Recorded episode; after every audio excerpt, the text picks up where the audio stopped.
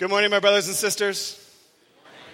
We're returning to the Gospel of John this morning, and our scripture reading is John chapter 19, starting at verse 41. And we'll read through to chapter 20, verse 18. So, John 19, starting in verse 41, and we'll read through to chapter 20, verse 18. Now, in the place where he was crucified, there was a garden and in the garden a new tomb in which no one had yet been laid. So, because of the Jewish day of preparation, since the tomb was close at hand, they laid Jesus there. Now, on the first day of the week, Mary Magdalene came to the tomb early, while it was still dark, and saw that the stone had been taken away from the tomb. So she ran and went to Simon Peter and the other disciple, the one whom Jesus loved, and said to them, They have taken the Lord out of the tomb, and we do not know where they have laid him. So Peter went out with the other disciple, and they were going toward the tomb. Both of them were running together, and the other disciple outran Peter and reached the tomb first. And stooping to look in, he saw the linen cloths lying there, but he did not go in. Then Simon Peter, following him, went into the tomb. He saw the linen cloths lying there, and the face cloth which had been on Jesus' head, not lying with the linen cloths, but folded up in a place by itself. Then the other disciple, who had reached the tomb first, also went in, and he saw and believed. For as yet they did not understand the scripture that he must rise from the dead.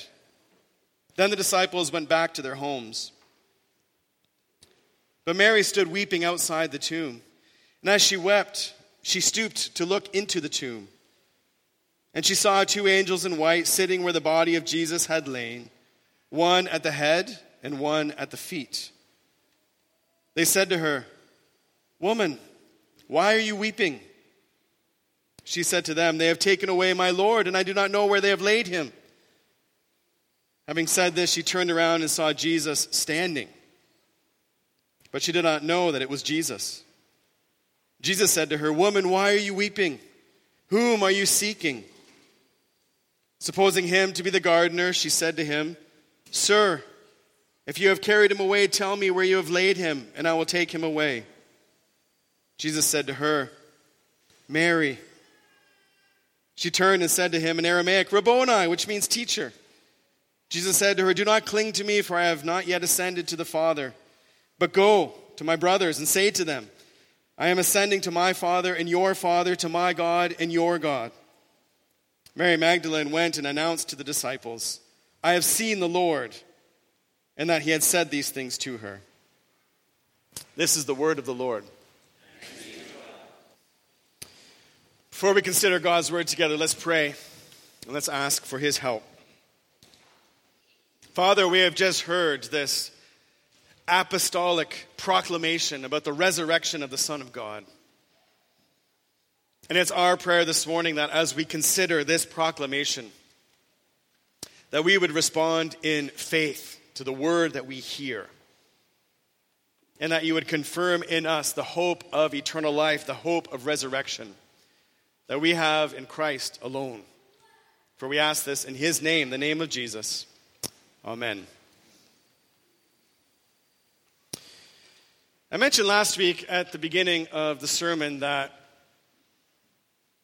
as we consider our current moment, even the end of this summer, now the beginning of September, I was reflecting on the significance of that, reflecting on the various concerns that we have, the various decisions that we're having to make. Even this Sunday, the first Sunday of September, some of you are heading back to school this week. You may be excited about that. Maybe you're anxious, you're nervous about that. Others, over the last few weeks, have been faced with this question of vaccine mandates. And you're concerned about that, and you're seeking the Lord's guidance, how to navigate these mandates. Others are, have come here this morning. You, you've come here with other cares and concerns. You're heavy laden. Some of you have come here bearing your own sin, bearing the shame of your sin.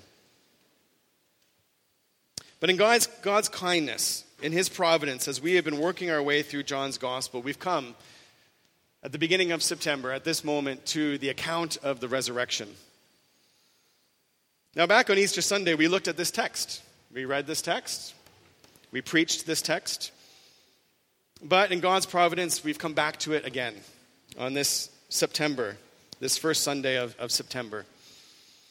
And this morning, we hear the, as I just prayed, the apostolic proclamation of the resurrection of Jesus, the resurrection of the Son of God. It's John's proclamation. And John was an eyewitness to this. He was an eyewitness to these events. He was there. And even as you read through his account, it sounds like an eyewitness account. There are certain details. For example, that he and Peter, they ran to the tomb and they were racing together. And we know something of these two, of, of Peter and John. Peter and Andrew, James and John, they were, they were all fishermen in Galilee. They knew each other. It's possible they grew up together. We can imagine all kinds of moments in their lives where there was a bit of a competitive spirit between Peter and John. They probably often raced places. And John just kind of tells us here, yeah, we raced and I got there first. I beat him. like I always do, probably. But then, you know, I didn't go in, but Peter went in. John was there. John saw the empty tomb. He saw the, the, the, the burial clothes folded up, lying there. John was there when Mary Magdalene came back with the report I have seen the Lord. And everything that she told them about what he had said. John was there that evening when the Lord appeared to them and said, Peace be with you. So, this is an eyewitness account. John was there and he's reporting what he saw, what he heard. He was there. But what we are reading in the Gospel of John, what we are reading in John 20 and 21, his account of the resurrection, is not simply an eyewitness account. It's not simply an eyewitness report of what happened. Remember what the Lord Jesus promised to his disciples at the Last Supper. He promised them the coming Holy Spirit. I will not leave you as orphans. I will send another comforter. I've been a comforter to you. I'm going away. I will send the Spirit, another comforter. And remember what he said about the Holy Spirit. The Holy Spirit will come, the Father will send him, and he will bear witness about me. The Spirit will bear witness about me. And he says, and not only the Spirit, but you also, my disciples who are here with me, you will bear witness about me. And what Jesus is telling us there is the witness of the Holy Spirit, the testimony of the Holy Spirit to the Son, to Jesus, is the testimony of the apostles. They're the ones that give that testimony, which means John is not simply an eyewitness account of the resurrection, he is a spirit guided witness. And think of what the Apostle uh, Peter says. Remember Acts chapter 10, where he goes to Cornelius' house, he preaches the gospel to Cornelius and his household. And during that sermon, Peter says this Acts 10 39 to 41. And we are witnesses, that is, the disciples, the apostles. We are witnesses of all that Jesus did, both in the country of the Jews and in Jerusalem. They put him to death by hanging him on a tree. But God raised him on the third day and made him to appear, not to all the people, but to us who had been chosen by God as witnesses, who ate and drank with him after he rose from the dead. Now, notice what Peter has just said there. The Lord didn't appear to everyone, but to us, those who had been chosen by God as witnesses. And what we are given in John's Gospel, chapter 20 and 21, is not just simply an eyewitness account of the resurrection, it is a spirit given account by one who was chosen by God to bear witness. That's what we're hearing, that's what we're listening to. Now, John is honest. He admits just look at verse 9 for a moment. He admits his own bewilderment, his own confusion at what was happening. And John tells us they did not understand the scripture that he must rise from the dead. And that's what I want us to consider this morning. What John says there. at that moment, at that time, they did not understand the scripture that he must rise from the dead. But in time, John did understand the scripture that he must rise from the dead.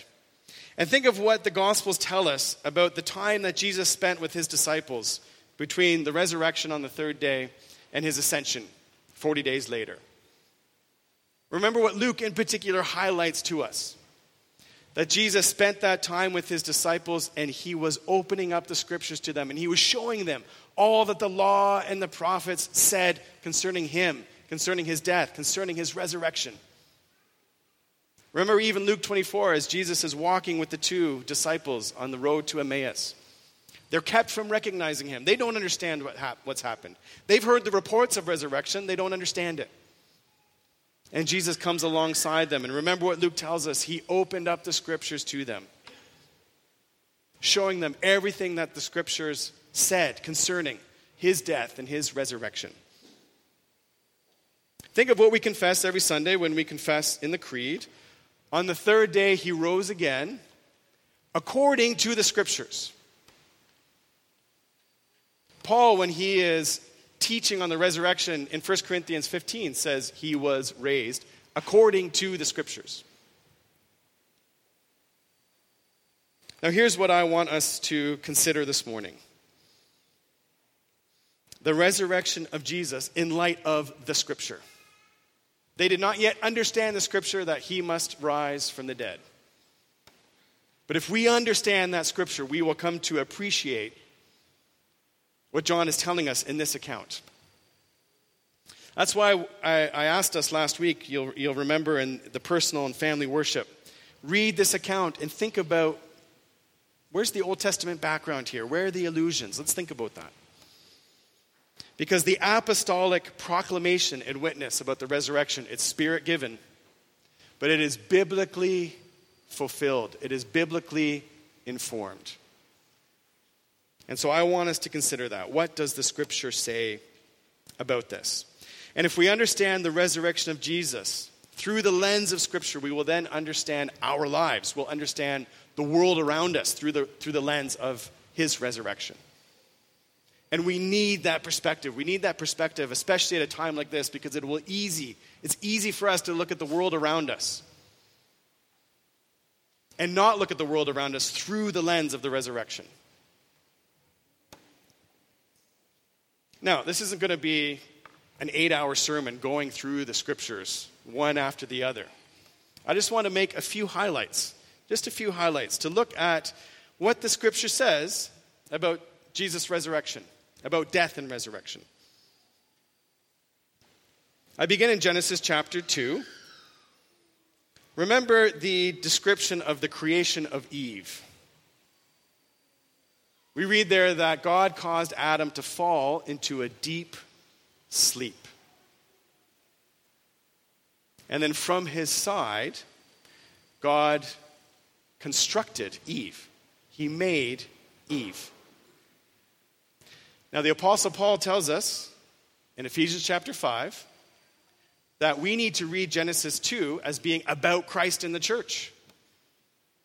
And we saw this last week. When our Lord died, his side was pierced. From his side flowed blood and water. The shed blood for the forgiveness of sins, the, the, the, living water, the gift of the Spirit. And what does Paul say about us, the church? We are being built up. And we're being built up by the Spirit to be a temple.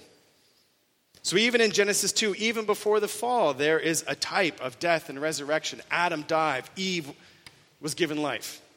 Christ has died. We have been given life. But then we know what happens in the next chapter Genesis chapter 3. The trespass of Adam and Eve. They are deceived by the serpent. They take the fruit, they reach their hand out to that tree. And through the trespass of Adam, death entered the world. The garden was a place of life, a place of blessing. Now it is a place where there is death. And remember, Adam and Eve were cast out of the garden. And remember the words to Adam now that you have trespassed. Adam, there's going to be enmity between you and the serpent.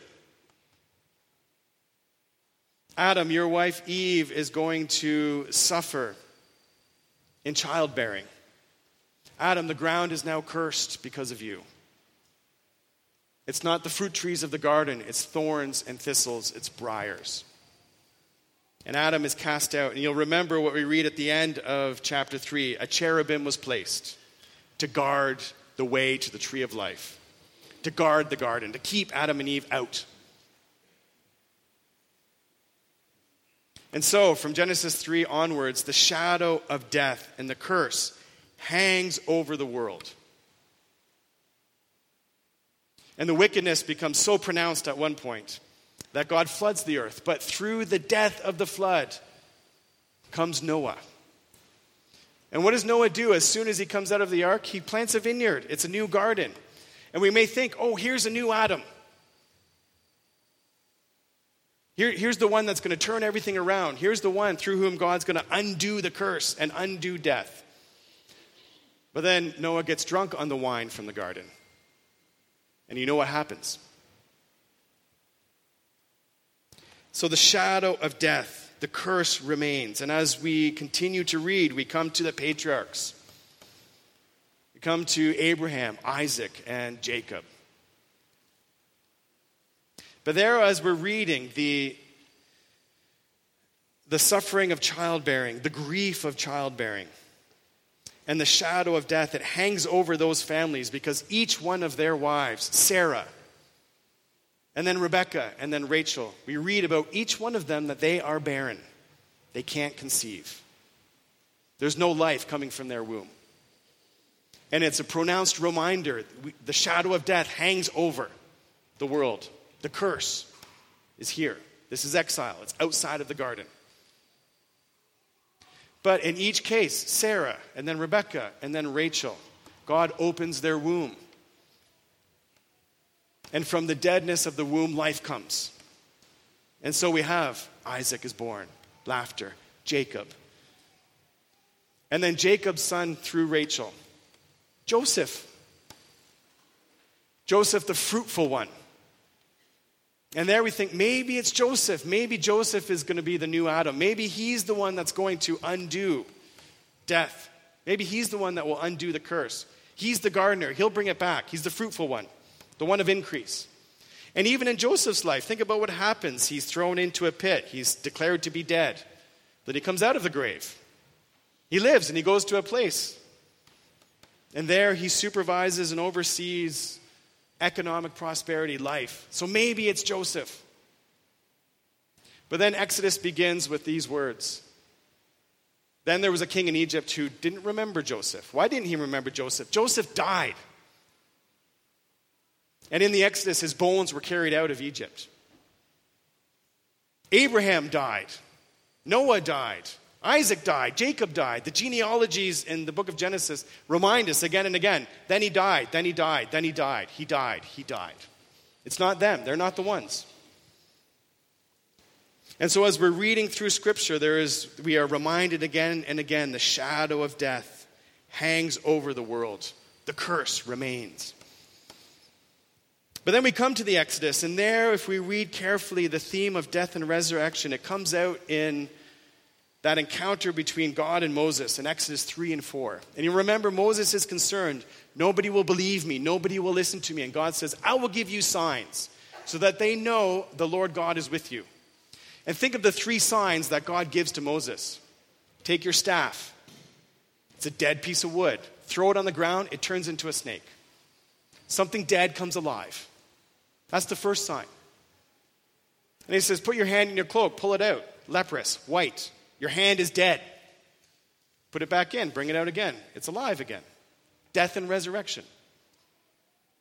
And then the third sign take water from the Nile, pour it on the ground. It will turn into blood. Life is in the blood. Each one of those signs is a sign that God is the God of the living. He's a life giving God. He's a God of resurrection. He's going to bring life out of death. Now, when John says they didn't yet understand the scripture that he must rise again, he doesn't say, look, you need to find that one particular verse in the Psalms or that one particular verse in the prophets. He's saying, read through scripture. The scripture is declaring this again and again and again. Now, the question is who's the one that's going to bring life? Who's the one that will undo death? Who's the one that will lift the curse? It wasn't Moses. But the prophets proclaim who this one will be, and we see it especially most clearly in Isaiah. And here we focus in on the heart of Isaiah, which is Isaiah 53. And we heard, we considered this last week as we were contemplating the resurrection of Christ.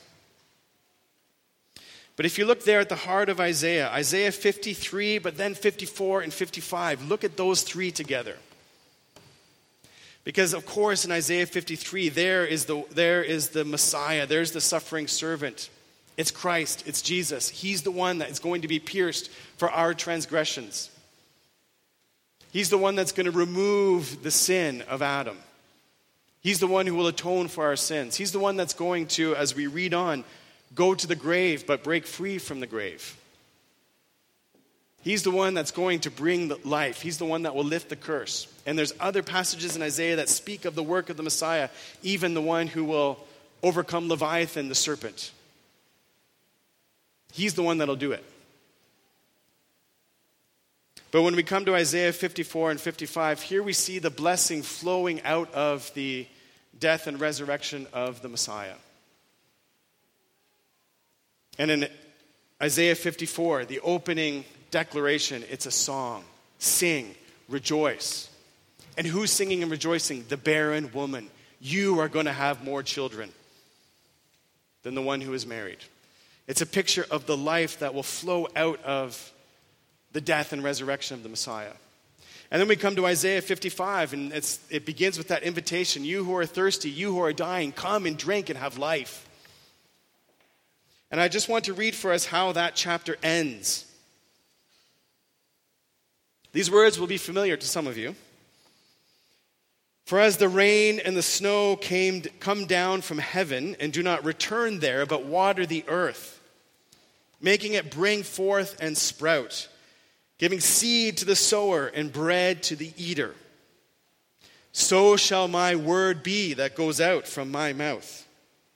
It shall not return to me empty, but it will accomplish that which I purpose and shall succeed in the thing for which I sent it. For you shall go out in joy and be led forth in peace. The mountains and the hills before you shall break forth into singing, and all the trees of the field shall clap their hands. Instead of the thorn shall come the cypress, instead of the brier shall come up the myrtle. And it shall make a name for the Lord, an everlasting sign that shall not be cut off. Listen to the language there. The word of God going out, accomplishing the purpose for which He sent it. What's the purpose? To bring life. And then a very clear description of the undoing of the curse. It's not thorns and thistles, it's the cypress, it's the myrtle. And what the prophet is telling us is as the word of the gospel, as the word about the suffering servant, his death, his resurrection goes out, it's going to be lifting the curse. It will do that work, it will bring life. So as you're reading through scripture, yes, again and again, there's the theme of death, there's the hope of resurrection. There's the promise that the Messiah is the one who's he will come, the suffering servant. He, he will atone for sin. He will defeat the serpent. He will conquer death. He will lift the curse. He's the one. Now, notice how that ends in Isaiah 55. The image of no longer the cursed ground of thorns and thistles, but now the cypress and the myrtle, a garden. And then we look to John's gospel. And John has written his account of the resurrection because now he understands the scripture. And he's not just simply writing for us an eyewitness account, he wants us to understand the scripture that he must rise again. And that's why I wanted us to begin in chapter 19, 41, because listen to what John says. Now, in the place where he was crucified, there was a garden. Now, think about that. In the place where he was crucified, there was a garden. And in the garden, a new tomb in which no one had yet been laid. Think about what John is telling us here. In the place where he was crucified was a garden. We're reminded of Eden. We're reminded that we are outside of Eden. We're in exile. We're reminded that the, the shadow of death hangs over us in that place. It's the accursed place. Well, in that place, he was crucified. He bore the curse, he bore our sin, he bore the judgment. And then notice what John tells us. Then his body was taken into the garden. The tomb was in the garden. In the very place where death entered, now there's going to be a resurrection in that place. Death entered in the garden. Now there's going to be resurrection in the garden. And then notice the details of what John tells us about that empty tomb. Verses 6 and 7. He saw the linen cloths lying there and the face cloth, which had been on Jesus' head, not lying with the linen cloths, but folded up in a place by itself. Now just imagine what he saw there the burial clothes, folded up, separated. There they are. Now we've read through John's gospel. Where have we already heard about burial clothes? about face cloths. John 11. Remember when Jesus calls Lazarus out of the tomb?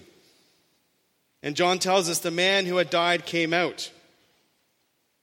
His hands and feet bound with linen strips, and his face wrapped with a cloth. That's each one of us. We are bound by sin and death. Jesus says, Unbind him and let him go. Yes, Jesus was saying that to those who were there, you know, help him out. But behind Lazarus was the grave. Behind Lazarus was death and Hades. And he is saying to death and Hades, Unbind him, let him go. And then saying, What else? Take me instead. But did Jesus come out of the grave wrapped up in the grave clothes with the face cloth around his head? No. Folded up, lying there. Death has been conquered, death has been defeated. And then think of what Mary sees when she goes in. She doesn't see the linen cloths, she sees two angels. Verses 11 and 12. But Mary stood weeping outside the tomb, and as she wept, she stooped to look into the tomb. And she saw two angels in white sitting where the body of Jesus had lain, one at the head and one at the foot. The tomb is empty, yes. Jesus is not there. But it's not empty in that the grave clothes are there. That is a sign that death has been conquered and defeated. Angels are there in the tomb. Now, in Scripture, angels are heavenly soldiers. God has put his soldiers in the tomb, in Hades. He's occupied it. He's conquered it, he's occupied it. He's there. belongs to him. Death is no threat to us. The grave is no threat. It's been conquered, it's occupied. But notice how Mary would have come back and described what she saw to John. And John said, I'm going to I'm going to mention that. What you saw, the two angels. And just imagine what she saw there two angels, one at the head, one at the foot. Now, what does that remind you of? Two angels, one at the head, one at the foot. The Ark of the Covenant. And the angels, the cherubim in the tabernacle and the temple, were a reminder of the cherubim that guarded the way to the tree of life in Genesis chapter 3. But Mary turns around from there and think of just the, the description of the space and where she is. She turns out of the tomb into the garden. Mary has passed through the cherubim, she's passed by them. She's on the other side. She enters the garden again. And, and she meets with God. She is walking with God in the garden. She's with him in the garden again. The curse has been lifted, death has been defeated, sin has been atoned. And there she is with, with God again in the garden, with the new Adam. She mistakes him for the gardener. That's significant. The new Adam, the last Adam. He's the one. He did it, he defeated. But then notice his first question to her Woman, why are you weeping? And here we have a clear echo of the prophetic description of the resurrection and the renewal of all things in Isaiah 25. And there is a beautiful picture on that mountain. There's going to be a wonderful feast, rich wine, rich foods. And then we're told that the veil of death, the shadow of death, it's going to be lifted. And the prophet declares, He will swallow up death forever. And then he says, And the Lord God will wipe away tears from all faces. And Mary comes back into the garden, and he says to her, Woman, why are you weeping? He wipes away her tears. And so, in the face of death, yes, we do weep. We do grieve, but we do not grieve as those who have no hope. Death has been conquered. The grave clothes were left there. The tomb is occupied. We've come through the cherubim. We know the risen, crucified one. The way to the tree of life is open again. So John says we need to understand the scripture that he must rise again. Read through the scriptures, let that inform you. And John is helping us where to look in his account of the resurrection. Now, understanding the resurrection through the lens of Scripture then helps us to understand ourselves, our lives, the world around us through the lens of the resurrection, through the hope of the resurrection. Because even as we see, yes, death is still here. Yes, we still know and see and feel the effects of the curse. But the end has begun. And in the resurrection of Jesus, there's a new beginning. And that's why John is careful how he reports this early in the morning, while it was still dark, on the first day of the week. This is Genesis chapter 1. There's darkness. God said, Let there be light. It's the first day of the week. Now is the beginning of God's work of new creation. It begins in Jesus, and everything flows out of his resurrection life. And so we are those who don't fear death. And what we see going on around us and the various manifestations of it in terms of policy and people's response to this and that, at the heart of that is a fear of death. What will save us? Make sure the hospitals aren't overwhelmed. Make sure that we can get the vaccine. That's going to save us. The fear of death. We don't have the fear of death because we belong to the risen Lord Jesus Christ. And Pastor Mike, in his prayer, read for us 1 Corinthians chapter 5. Let's hear that again. Paul says, From now on, therefore, we regard no one according to the flesh. Even though we once regarded Christ according to the flesh, we regard him thus no longer. Now, why don't we regard anyone according to the flesh anymore? Verse 17 Therefore, if anyone is in Christ, he is a new creation. The old has passed away. Behold, the new has come. Now, this is what it means to have a resurrection perspective. Yes, when we see our brothers and sisters in Christ, we see one for whom Christ died. But when we look at our brothers and sisters in Christ, we also see there is a person who is in Christ, and we don't see them according to the flesh. For behold, whoever is in Christ is a new creation. The old has passed away, the new has come. And we see in our brothers and sisters one who has been redeemed by the risen one, one in whom this work of life, this work of renewal, the picture of restoration that we see in Isaiah 55, that's begun, that's happening. And we need to have the eyes to see that, look for that, Know that. Because sometimes the way we interact with one another, that's not obvious that the old has passed and the new has come. This is a declaration it has. And so we see one another through the lens of resurrection. Here's one that has been purchased, redeemed, rescued. They've been made new by the Spirit, and God is at work in them, sanctifying them. So we see one another through the lens of resurrection. But then think of the picture that we're given here of the Word of God going forth from Isaiah 55. I didn't read this, but if you read the whole chapter, there's two things that come out in terms of the purpose for which God sends His Word. One is life, it's a life giving Word. When the Word of God is, is declared, when the Word of God is spoken, it brings life. And the prophet says, It will accomplish the purpose for which I sent it. It will bring life. But the other thing it brings is repentance.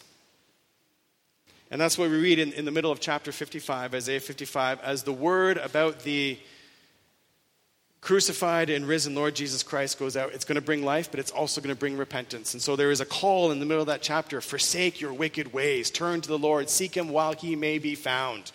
Mary is seeking him. And so, here, through the lens of the resurrection, we recognize the power of the Word of God. And this has to do with our witness, because what does Mary do? She's commissioned go and declare this. And she does. And she says, I have seen the Lord. And then she told them all that the Lord had said to her. A witness to the resurrection of the Lord Jesus Christ, and a witness to his word, what he said. Now we have the same commission. And Pastor Mike read on in 2 Corinthians 5 that commission the ministry of reconciliation. We're his ambassadors. God seeing fit to proclaim his word through us. And it may not seem like it, and this is why we need the perspective of resurrection. We need the perspective of the hope of the risen Christ among us. Because it may not look like this from a merely fleshly point of view, but we don't view things from a fleshly point of view. When you are sharing the gospel with those who are in darkness, when you're testifying to Jesus, when you are speaking his word, when you are bearing witness to it through your own obedience, keeping his word. The reality of what God declares in Isaiah 55 is happening. It is like water going out. It is bringing life. It is undoing the curse. It's, it's, bring, it's undoing, it's breaking the bonds of death. And so we should have every confidence to boldly declare the gospel, boldly point others to the risen Lord Jesus Christ, to speak his word. Because it brings life and it brings repentance. You don't have to convince anybody, the word convinces. The word brings repentance. It will accomplish the purpose for which he sent it. So it's my prayer as we enter into this fall, we are going into it in the power of the resurrection of Jesus, with the light, in the light of the resurrection of Jesus, knowing that everything Scripture declares concerning the resurrection is true. And we go bearing witness to Him, and we go with His Word. And now we come to the Lord's table, as we do every Sunday. And we're reminded of that first Sunday, that first Lord's Day, that Resurrection Sunday. Jesus with the two disciples on the way to Emmaus, they are kept from recognizing him. But the Lord opens up the scriptures. Listen to this, listen to this, listen to this. We don't know what he said. I would have loved to have heard what the Lord Jesus said on that long walk. But even as they were hearing it, their hearts were burning within them. Something was happening, they were aware of it, but they still didn't recognize him until they came to Emmaus and they sat down at table with him. And the Lord Jesus took bread and he blessed it and he broke it and he gave it to them. And then their eyes were opened and they recognized him. And they went back rejoicing and telling the other disciples what had happened on the way and how they recognized him in the breaking of bread. And every Sunday when we come to this place, we are, we are in Eden. This is the tree of life. We have access to it again. And every Sunday when we come to this table, we recognize the risen Lord Jesus among us in the breaking of bread. And we recognize him. And think of the echo that we have there in that account in Luke 24 of Genesis chapter 3. When Adam and Eve took that food from the tree, their eyes were opened, just as these two disciples' eyes were opened but open to their sin, open to their shame. Their eyes were opened and they recognized they were naked and they were ashamed. But now, on that first resurrection Sunday, there are two again there. This time their eyes are opened not to their sin and their shame, to the risen Lord Jesus Christ. And when we come to this table, yes, we come with our eyes open to our sin, acknowledging our sin. But we also come with eyes open to the presence of the risen Lord Jesus Christ among us. And we know that when we come, we leave our sin here. He's faithful and just to forgive us all our sins, to cleanse us from all unrighteousness. But then we leave in the power of the resurrection. We leave knowing that He goes with us. And as we go out, we go out bearing witness to Him, declaring His word, keeping His word. And as we go, we are bringing life in the midst of darkness. Light. We're bringing life in the midst of death a world that is decaying and dying, we have the message of life. So let's come to the Lord's table now, knowing that in this meal we recognize the presence of the risen Lord Jesus among us.